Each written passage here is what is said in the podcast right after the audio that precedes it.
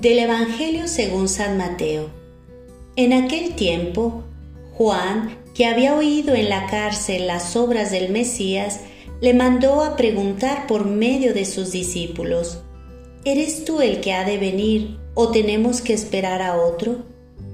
Jesús les respondió, Ir y anunciar a Juan lo que estás viendo y oyendo. Los ciegos ven y los inválidos andan los leprosos quedan limpios y los sordos oyen. Los muertos resucitan y a los pobres se les anuncia el Evangelio. Y dichoso el que no se escandalice de mí. Al irse ellos, Jesús se puso a hablar a la gente sobre Juan. ¿Qué salisteis a contemplar en el desierto? ¿Una caña sacudida por el viento? ¿O qué fuisteis a ver un hombre vestido con lujo? Los que visten con lujo habitan en los palacios. Entonces, ¿a qué salisteis? ¿A ver a un profeta?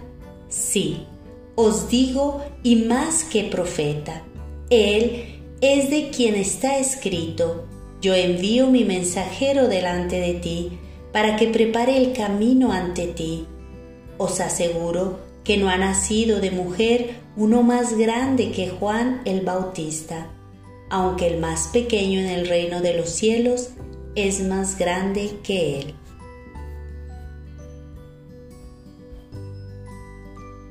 Es significativo que la liturgia de hoy, tercer domingo de Adviento, en este complejo pasaje, proponga para nuestra reflexión y oración lo que podríamos definir como la crisis de Juan Bautista respecto al mesianismo de Jesús y la alabanza del Bautista por Jesús.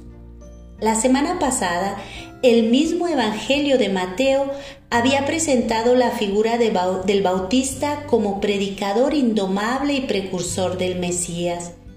Ahora Mateo nos presenta a Juan en prisión por denunciar valientemente el adulterio del tetrarca Herodes. Y es precisamente en la prisión donde Juan llega a conocer las obras de Cristo, es decir, del ungido por él mismo bautizado en el Jordán, que lo dejan perplejo.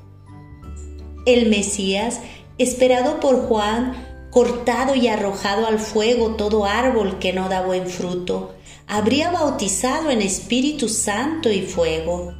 Con el aventador en la mano, habría limpiado su era y recogido su trigo en el granero después de haber quemado la paja con fuego inextinguible. En la cárcel, en cambio, oye hablar de un Mesías que se sienta a la mesa con los pecadores, cura a los enfermos y anuncia la buena noticia a los pobres. Vacilante y confundido, envía a sus discípulos a Jesús para tener la confirmación de su mesianismo. ¿Eres tú el que ha de venir o debemos esperar a otro? El pasaje de Mateo que la liturgia de este tercer domingo de Adviento ofrece a nuestra reflexión es por tanto de gran actualidad.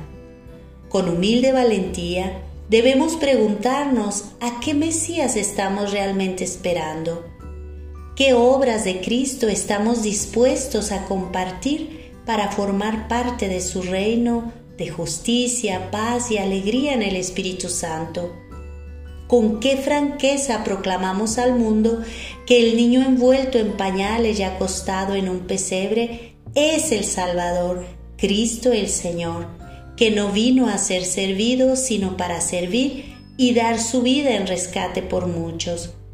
Con qué coherencia de vida vivimos su nuevo mandamiento. Amaos unos a otros como yo os he amado en esto conocerán todos que sois mis discípulos, si os tenéis amor los unos a los otros. Solo así el mensaje de Navidad, alejado de la banalización comercial a la que está tristemente sometido hoy, puede volver a su pureza original y a su mensaje de paz y alegría. Gloria a Dios en las alturas y paz en la tierra a todos.